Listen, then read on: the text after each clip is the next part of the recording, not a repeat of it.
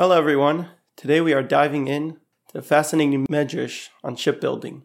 The medrash brings from the sage Bar who quotes in turn quotes from the verse in Psalms, "Befukutecha asicha, bechukisecha ashtasha."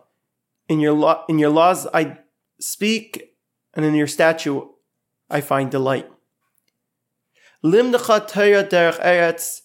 The Torah is teaching us proper conduct. Shem yasa adam svina shetei medis ba'lamim. If a person is to make a boat to withstand the ocean, yasa rechava echad mishisha be'arba. He should make its width one sixth, the gava and its height me'asar berachba one tenth of its length. So does this ancient wisdom stand, hold up today? In 1843, the British engineer Isambard Kingdom Brunel built the steamship Great Britain with proportion nearly identical to those of the Ark.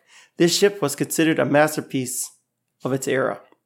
In 1904, a shipbuilder in Denmark with the exact proportions of the Ark proved these dimensions were still ideal for, for constructing large ships that can withstand storms. And then in 1994, a study by Korean naval engineers confirmed that a boat built with the Ark's proportion offered superior safety in high winds and waves compared to other hull forms. Don't forget to subscribe to the channel to learn more timely lessons from our ancient sages. Thank you very much, and see you in the next episode.